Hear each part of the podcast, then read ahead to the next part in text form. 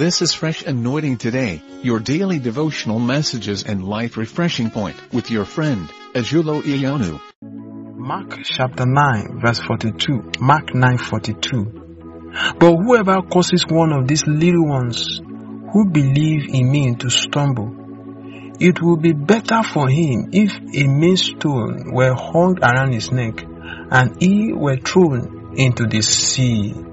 Amen.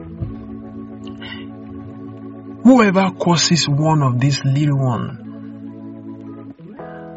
I want to tell you that it is not easy to win a soul to the kingdom of light.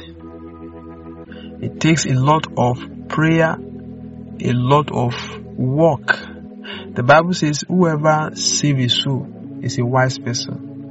In fact, the Bible says there is joy in heaven over one soul that repents, that God saved. When an individual, just one person, surrender his life to Christ genuinely, there is a party that is thrown out in heaven. There is a, a, a, a melodious celebration Heaven, heaven always rejoices over a sinner that forsake sinful way and accept Jesus as Lord and personal Savior. So also, it is a terrible thing for anyone to lose his salvation, to backslide. It also pains the heaven. How do I know? Mark 9 42 says, anybody that is responsible for the fall of a Christian, of a child of God, it is better for such a person not to even be born.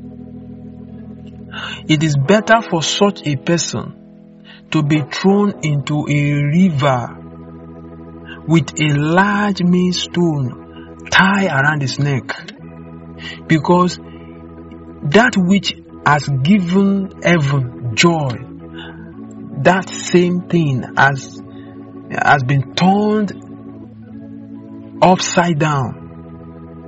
That joy that was witnessed in heaven over that individual has been made sour. Heaven will not be happy with that individual. The Bible is not even talking about the person that stumble.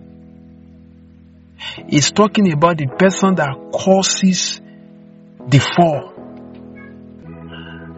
I want to ask you today as an individual, as a worker, as a card carrier of your church, you are a, you know, a, a title carrier. I don't know what title, what position you occupy in your church.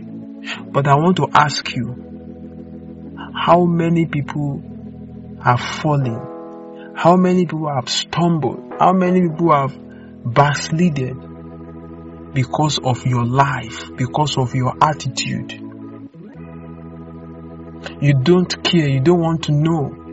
But I cannot announce to you today that God is not happy with anybody who causes an individual to lose his salvation to go to hellfire. Just as God will not be happy with a backslider, God is not happy with whoever causes an individual to backslide. So check yourself today.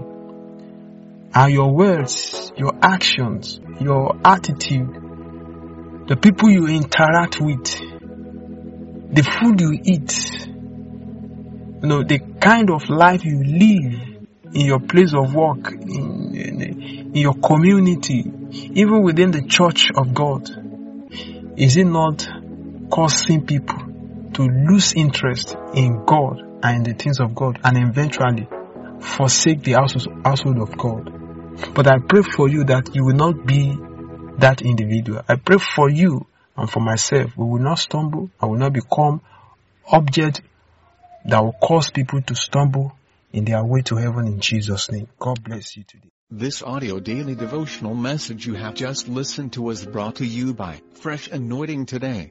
Share this message with others. Stay fresh.